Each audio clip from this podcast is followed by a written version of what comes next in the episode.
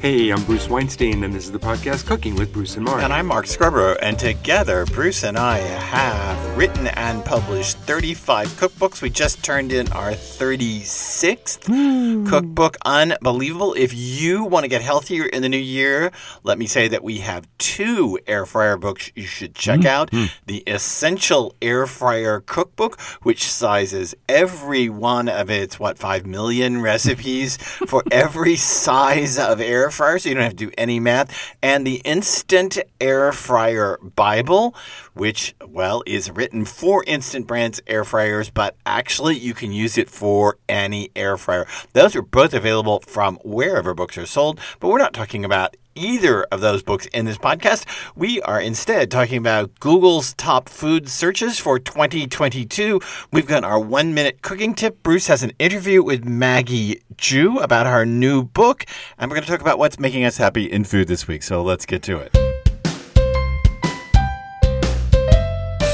A lot of people find recipes by going to the internet and going to Google. A lot of people. What are you old? Well, everybody finds not everybody, recipe- because some people still buy our cookbooks. Well, that is true, and, for thank those you of for you, that. thank you for that. But for It's nice those of you eating. who don't buy cookbooks and go to the internet, we thought it would be interesting to take a look at Google and find out what the top recipe searches were for the last year, and it's really interesting. Well, I, let me just say that the first top Google search for the last year off the list, we've chosen six out of the 10 Mm-hmm. that are top of the list. And the first one is something that I knew nothing about until we started writing Instant Pot books. And I believe we've now written three different recipes for this thing called Cincinnati chili in the Instant Pot. It's a slightly sweeter take on chili. It has cinnamon in it and often cocoa in it. Mm-hmm. Not necessarily, but often. It rarely has beans, right? So it's Right. just a ground beef Right. chili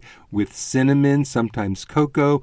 Often it is served on top of spaghetti. Yeah, almost always, right? I, I, I, we wrote a copycat recipe for Cincinnati chili from a chain in our Instapot copycat book, and again, it was on spaghetti. I mean, Mhm, on cooked spaghetti. spaghetti. And there's one other thing that's always true. It is always topped with cheese, No, not cheese. onions. No, not cheese. What else? A ton of Oh, oh. cheese, like a billion billion pounds of shredded cheese. And not, you know, it's on spaghetti, but it's not like Parmesan cheese, it's cheddar cheese. No, that's so right. you're putting this sort of chili-ish meat sauce on spaghetti that's flavored with cinnamon. You're topping it with cheddar cheese, often with onions, and that's what people are looking to do. I think it, the theory was that this was something that uh, occurred because the Cincinnati Bengals played in the Super Bowl this last year, and They so did. it came That's- up about Cincinnati chili. But honestly, Cincinnati chili's been around apparently for a while. Again, until we started writing Instant Pot Bible and Instant Pot copycat books, didn't I know didn't know anything about it. I didn't know uh, I'm from Texas. yeah, but you're from and Texas, and there's a very specific chili you know about and you like. you know It- beans about chili, you know chili doesn't have beans. That's what even- this Texan says. Yeah, this Texan over there also taught me that not only do you not put beans in chili, you No. don't put tomatoes in chili. No, And you don't do use not. ground beef. No, you you do not. cut up steak, you cut Thank up you. beef into tiny little Thank pieces, and you. you cook it with dried chilies that are pulverized into a nice powder Now with garlic and cumin and oregano. Now That's chili. Yeah, that is that is really super fine traditional Texas chili. Listen, there's a lot of Texas chili that's made with ground beef, so don't at me on this. But I am a bit of a chili snob, so I love my Texas chili with dried chilies, as Bruce says, and cut up beef, not ground beef, but cut Not up stew, cuts of but beef. tiny little pieces. Yes, exactly. But Cincinnati chili is its own thing. So a second of the top Google searches was me. something called Marry Me Chicken, and I have to say that I don't know what Marry Me Chicken is. Really? You spend But- so much time on TikTok and you don't know what Marry Me no, Chicken is? No, actually, I don't spend that much time on TikTok anymore. I think you're confusing us, dear. I think after 26 years of marriage, you've officially confused us. I don't spend that much time on TikTok anymore. But uh, Marry Me Chicken became a TikTok fad. 59 million views. It is a chicken breast recipe made with cream, garlic, garlic, Parmesan cheese, sun dried tomatoes, and everybody fell in love with it on TikTok Why- and we're Googling is it- is marry me chicken. Is it just because you make this chicken and somebody wants to marry you because they eat it? Is that the deal? I actually didn't watch the video, so I don't know if somebody made it as a way to propose to someone or So they made it saying you should marry me. Cream, garlic, Parmesan cheese. Sun dried tomatoes. It sounds like Olive Garden chicken It to sounds me. like but- diarrhea to me. I mean, it sounds like a case of it later. Sorry, that was really crass. I, it it sounds really rich. Um, I don't know that I would like it, but then again, the Gentile in our pairing here is kosher and does, doesn't really like much cream and dairy products on meat. So what can I tell you? I don't don't at me at this either. I don't eat cheeseburgers. I don't like cheese on You don't know burgers. nothing. No, I know a lot. You, you also don't like cheese on a Reuben, and there's no such thing as a No. Reuben without cheese. I grew up going to the kosher delicatessen in Dallas, Texas, and there was no cheese on the Reuben. I'm making Reubens for dinner tonight, and you're going to have to tie my hands down to keep me from putting cheese on them. you can put the cheese all over yours. I don't. I don't care. You can put it all over. I am kosher. You're So- not kosher. well, another thing that is been Googled like crazy in 2022 is mango pie. And I thought this was really interesting because this is a sweetened condensed milk custardy pie with mango puree and a graham oh, cracker crust.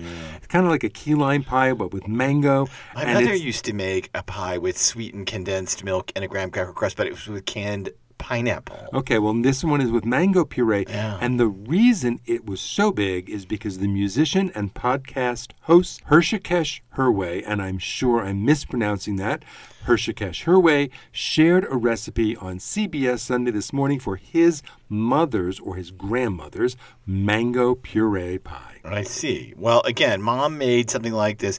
You made it with sweetened condensed milk, and she put canned pineapple and pe- pecans in it. I have to tell you, I thought it was disgusting Did as she a kid. put mayonnaise in it too? No, she did not. Although we were very, very Christian, but she didn't put mayonnaise. would make it a salad. it. Yeah, it would make it a side dish. But we, it had to go in the fridge because it had to set up. Mhm. Once you put acid, like lime juice or lemon juice or pineapple or that, Mm-hmm. into sweetened condensed milk, it does. It sets up, it congeals. I think there was also. Cool Whip involved in this. I think it was the complete Christian dessert. I, that's what I think. So, so despite being kosher, That sounds I, like ambrosia pie. no, No no, uh, and no orange segments. Pineapple. You got to have the orange, the mandarin orange Ambrosia sections. must have orange sections. Well, the Jew doesn't know anything. Well, when I grew up, ambrosia did. What do I know? I don't know anything. Um, what can I tell you? I still think chili's made with chopped up steak and not ground beef. So what do I know? Um, the another thing that was extraordinarily popular this year was something called Jennifer Aniston salad, and that was the Google search.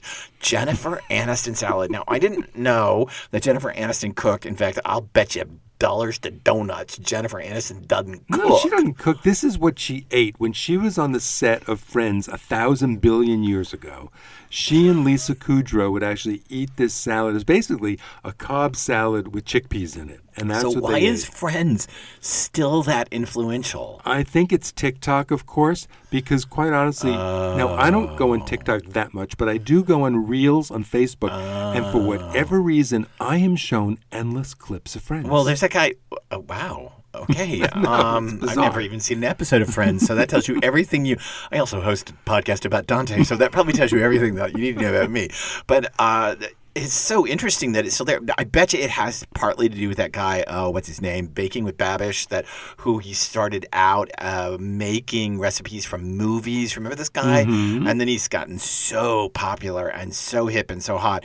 And he, he would make, you know, I don't know what they ate in uh, the Maltese Falcon, and that's a MacGuffin. Oh, look it up. MacGuffins. That's what the Maltese Falcon is. It's a MacGuffin. Anyway, um, look it up. I see. I got all kinds of literary stuff I can go and. So anyway, um, uh, I- I didn't know Jennifer Aniston cooked. In fact, I don't believe that she does cook.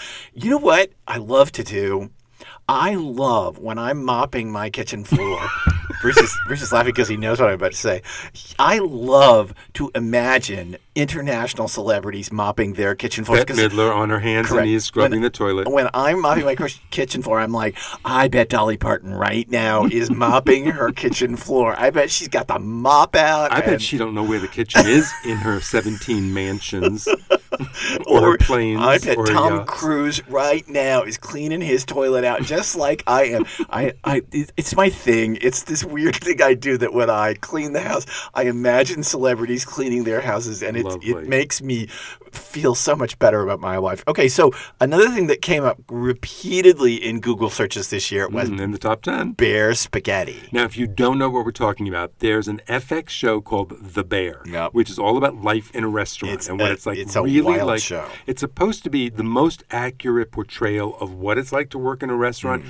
It falls short in a lot of things, but it's actually pretty accurate. I mean, it it doesn't make wanting to work in a restaurant very exciting for No, me. No, you know, you know. Like, can we stop for a minute before we get to bear spaghetti?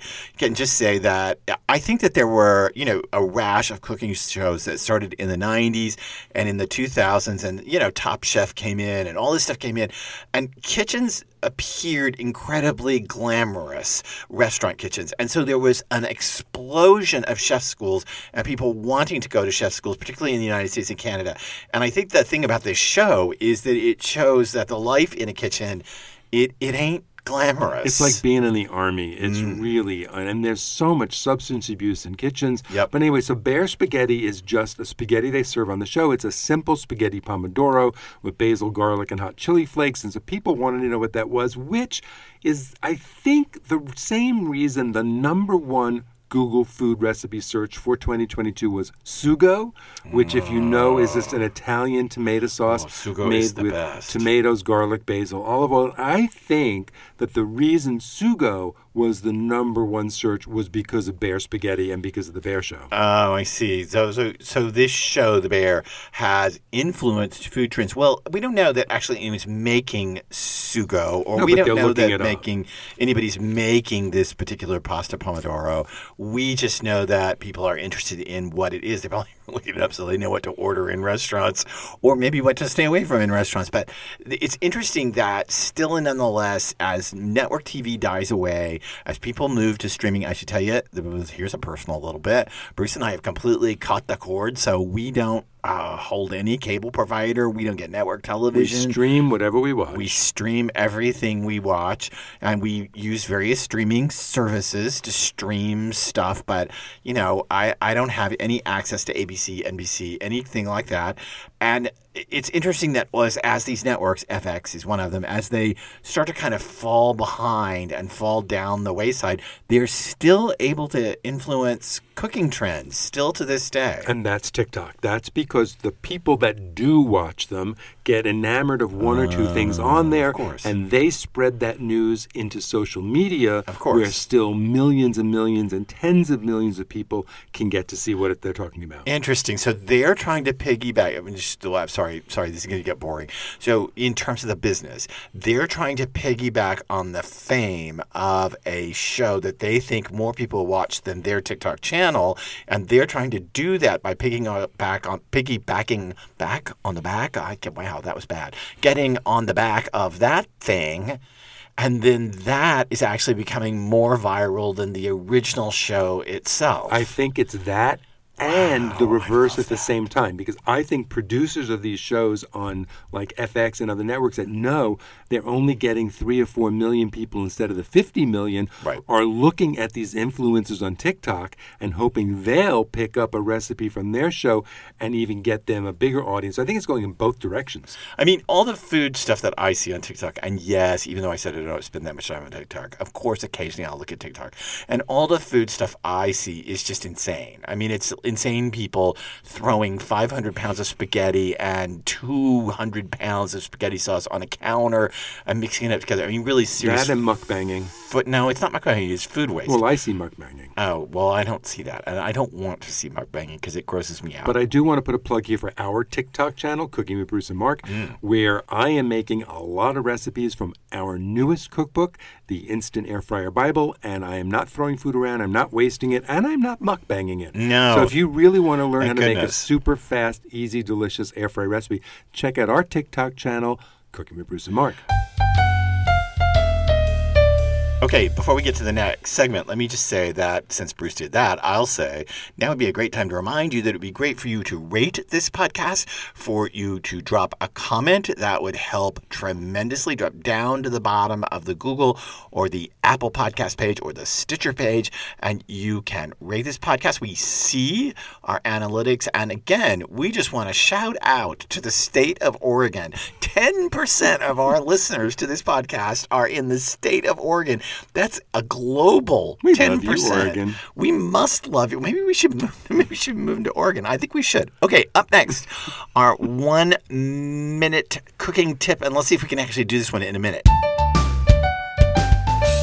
Are you making a prime rib for New Year's? Well, roast it at 175 degree Fahrenheit in your oven for up to five hours until the internal temperature of the meat reaches 127 What does that mean? Internal, Fahrenheit. so when you put a meat thermometer in the meat to the thickest part without touching bone, the, the temperature inside the meat should be 127 to 130. That'll give you a nice medium rare. Take it out, let it sit on top of the stove for one hour. Then back into a 450 Fahrenheit degree oven for 10 minutes to brown the outside. This is the best way, honestly. It's called what the reverse sear or the reverse. I don't know. It's not sear and shove, No, but it's kind of the it's a slow, reverse that. It's a slow, slow, slow, roast. slow, and then you sear it at the end. It's really the finest way to make a standing rib roast. If you're doing it this holiday, please do it. And by the way, let me say one more thing about standing rib roast. When you buy them, tell the butcher not to cut it off the bone It's because shanda. it's the bone. Well, I, see, the kosher goy knows what that means.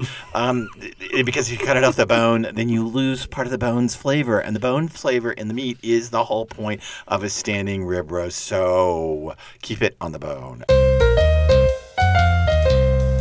Up next, Bruce's interview with Maggie Zhu, author of Chinese Homestyle. Today, I'm speaking with Maggie Zhu. She's the creative and culinary force behind the popular and delicious website omnivorescookbook.com.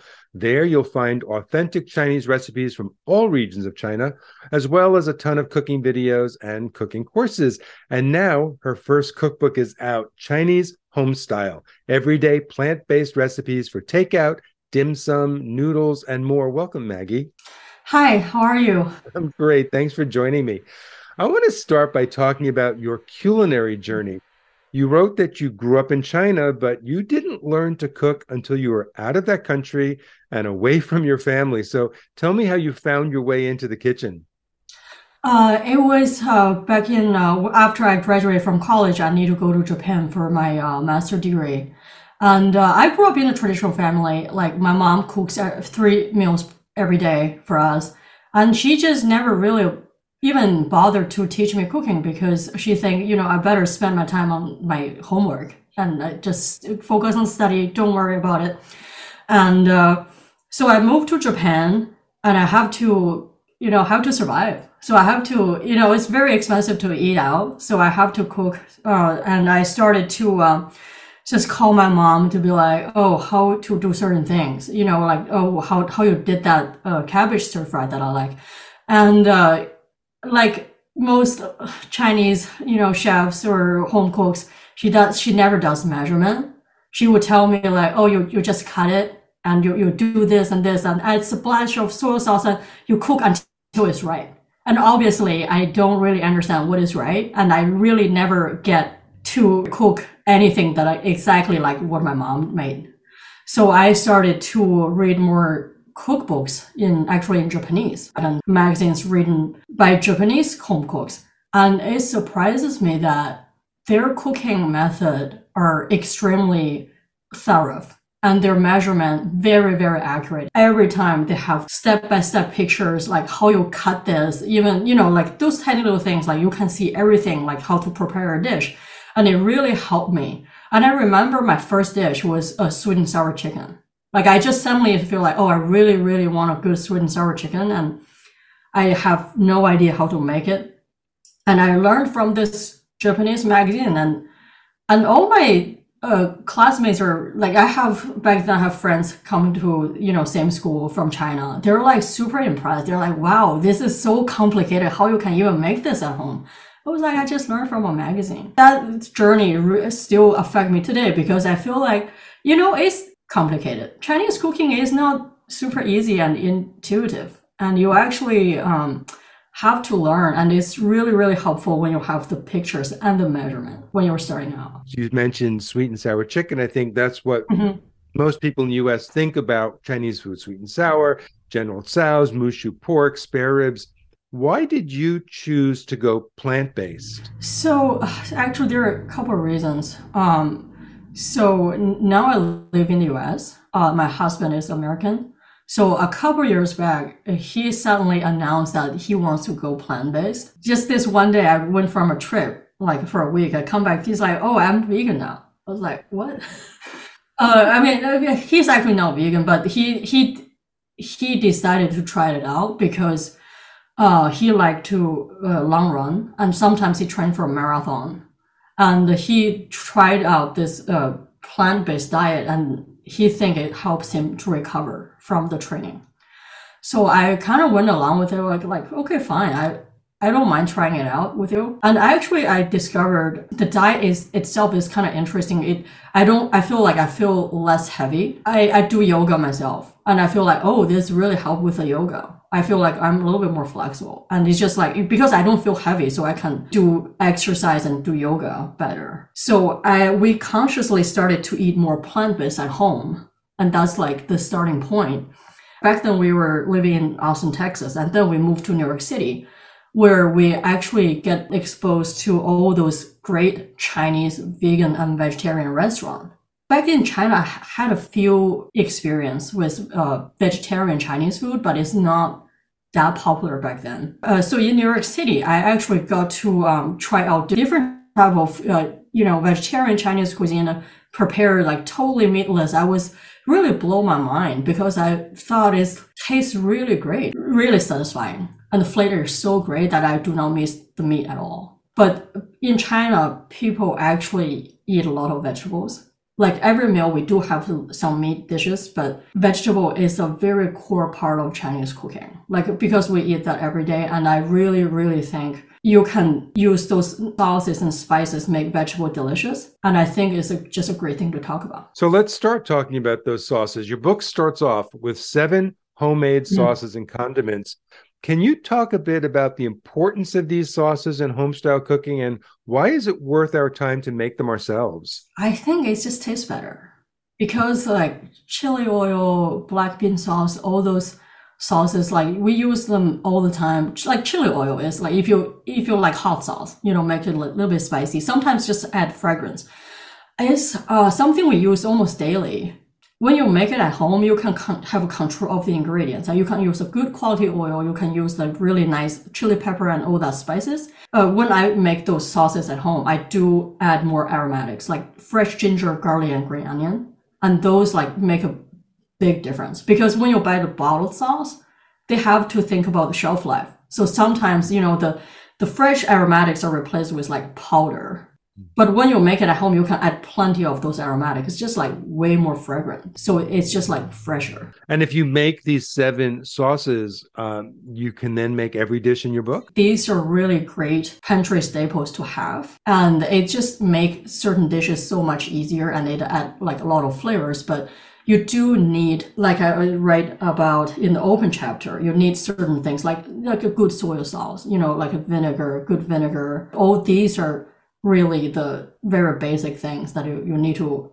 purchase actually. Throughout the book, you take some classic dishes and you veganize them. Mm-hmm. You make bang bang king mushrooms instead of bang bang chicken. And I had to do a double take at that gorgeous photo because you managed to have this dish look like the original. It looks like shreds of chicken in that beautiful sauce.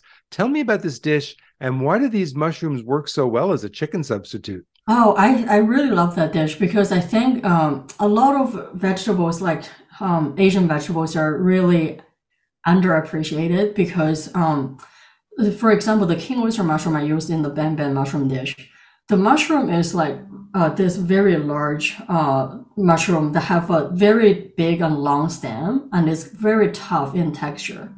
So and it has a very stringy texture. So you can actually, if you use a fork or use a knife, you can kind of shred it, kind of like you shred the chicken. And after you shred it, it's still like really tough and keep its shape. Even when like no matter you steam them, you know, uh, stir fry or bake them, it keeps its shape and it has this like just like a little bit stringy and it kind of crisp up if you actually bake it. The taste is kind of mild, but it has like a little you know mushroomy umami taste that I feel like is a that's just a perfect substitute. And you have an entire chapter on vegan dim sum, mm-hmm. everything from scallion pancakes to char siu bao, which are roast pork buns. So, how do you make char siu bao vegetarian? So, I think for any dishes, uh, when you want to convert like a, originally like a meat dish to vegetarian or vegan, uh, it's really about the taste and the texture. So you want to get the both part right, so it tastes like you know kind of like the original version. So for the texture part, I feel like the bun recipe, you know, the bun itself is vegetarian by nature. So if that's just if you if, if you make a bun that's like nice and fluffy and airy, that's gonna get you halfway there. And then the filling, again, texture and flavor. So I think the key is to make a great char siu sauce. Like it, you know, you use that that is like really really important part. And then I use mushroom. I actually tried out several different ingredients. I tried tofu, tempeh, and you know different type of mushroom. I settled on actually just a brown mushroom because it's mild. It has a nice texture, like tender, and it absorbs a lot of flavor. And it's not like too strong. I tried with shiitake mushroom. It's like, ooh, that's just like too much. I I, I couldn't. You know, I, I after this few things, you get the fluffy bun, you get the really really tasty sauce with the mushroom, just like mild, tender, with a little bit umami it, it, it make a really good char siu bun. So we're back to talking about how sauces really are the basis here of really yes. good, authentic home style Chinese cooking. Yes, and I do have that char siu sauce because I think it is way more superior than the bottled sauce you buy. You write in the book that many of these recipes take some time and effort. And I think we all know that making Chinese food at home does take time and effort. But to make things a bit easier, I love that you have step by step photos on how to seal dumplings and roll up spring rolls. Mm-hmm. Just like you explained, you first learned by looking at these step by step Japanese recipes. You offer that in your book. But what advice do you have for a home cook trying to make dumplings of any kind for the first time?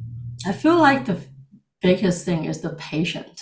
You have to be very patient about things and uh, you know, I like I highly recommend this to be like a weekend project. You definitely do not want to rush home after a full day of work and be like, oh, I need to really put dinner on table in like 30 minutes. That's just like not gonna work.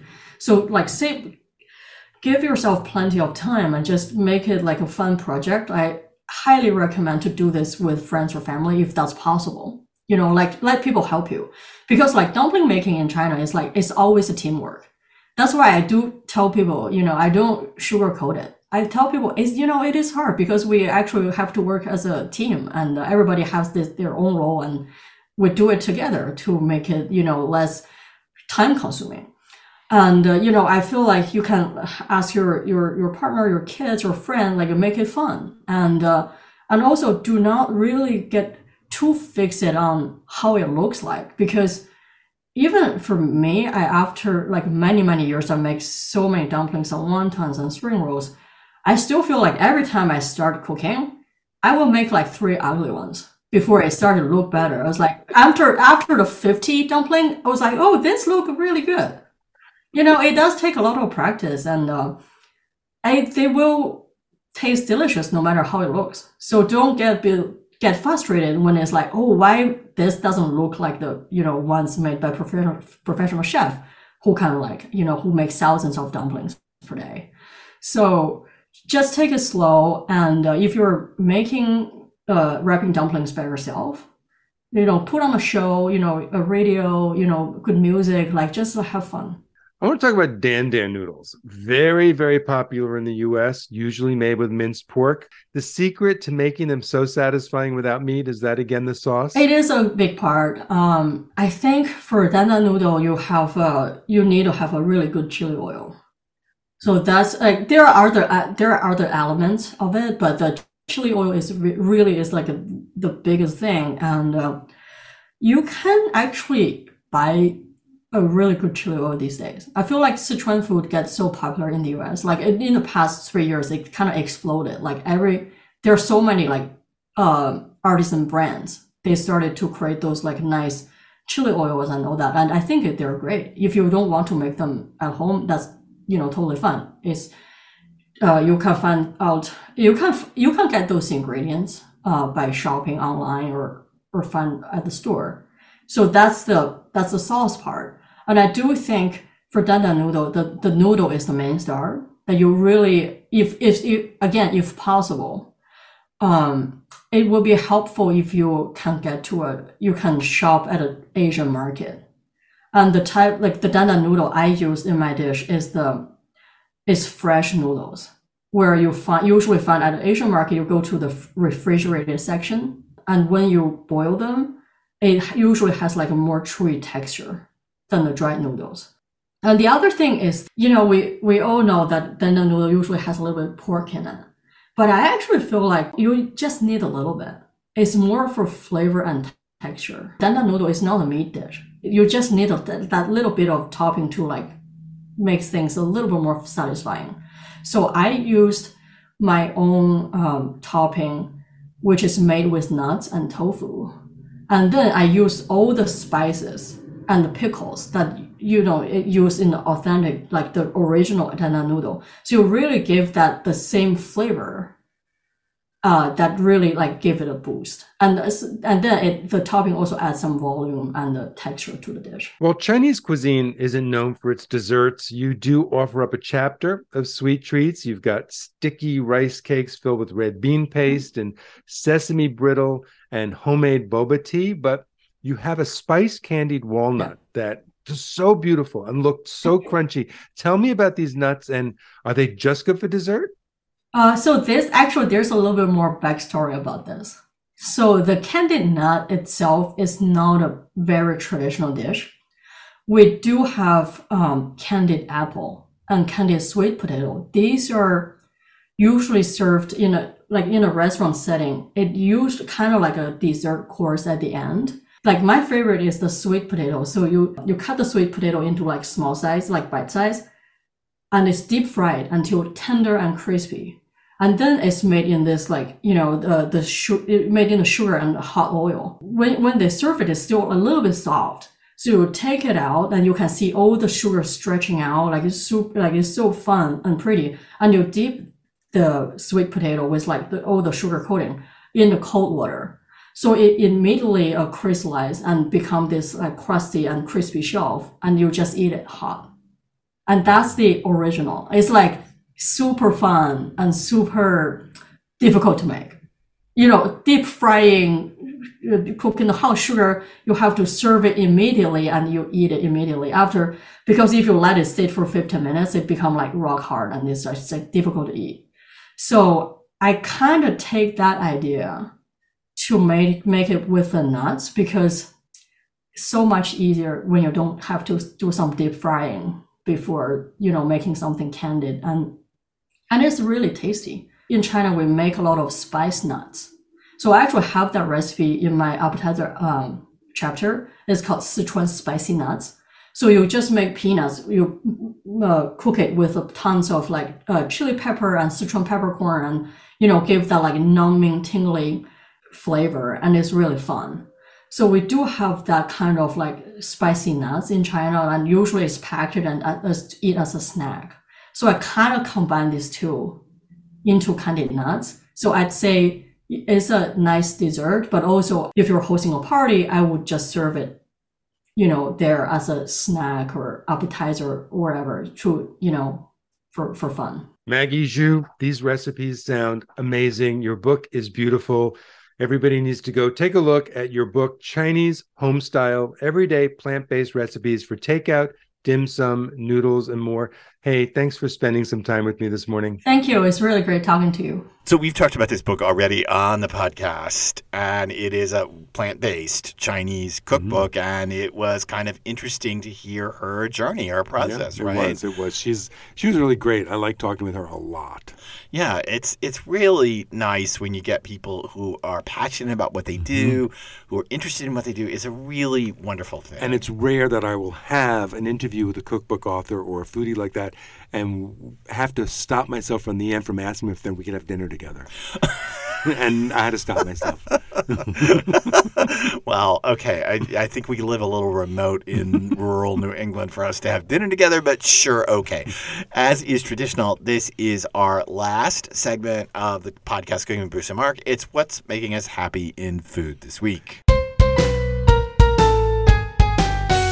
It's not only our last What's Making Us Happy in Food this week, it's our last What's Making Us Happy in Food this week of 2022. Oh, wow. And what has made me the happiest at the last minute is an aged ribeye steak for two. Uh, you stole mine. You stole mine last time with the pet uh, You just stole it. Okay, go on. So go on. Mark go and on. I both are enjoying that. And we, the reason we both think this is because last night we went out to dinner with friends to a restaurant called Geppetto in Torrington, Connecticut, up near where we live and they have this aged 40 ounce ribeye steak for two that is charred beyond belief on the outside, rare in the middle, salty as hell, yep. served with the crunchiest yep. potatoes, and we just sucked it down. We do. I have to tell you that one of my favorite things to do, this is a ribeye, but one of my favorite things to do is split a porterhouse with Bruce. We'll go and get a giant porterhouse and we'll grill it. And really, if you know us, you know that he cuts the meat away from the bone, and I take the bone, and he takes most of the meat, and I gnaw on the bone. You are always welcome to have my bones. Thank you. And I, I love doing that, and I love splitting steaks. I think it's really interesting. To, uh, it's really romantic. Mm-hmm. And I think the most memorable time I ever did this was we went to this restaurant in Florence,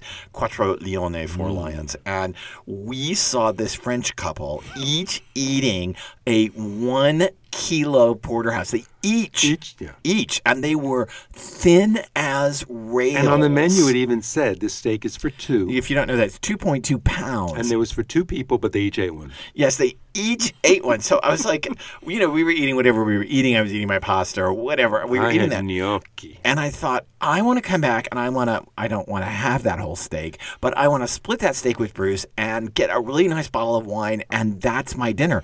So we did. We went back a few days later for dinner.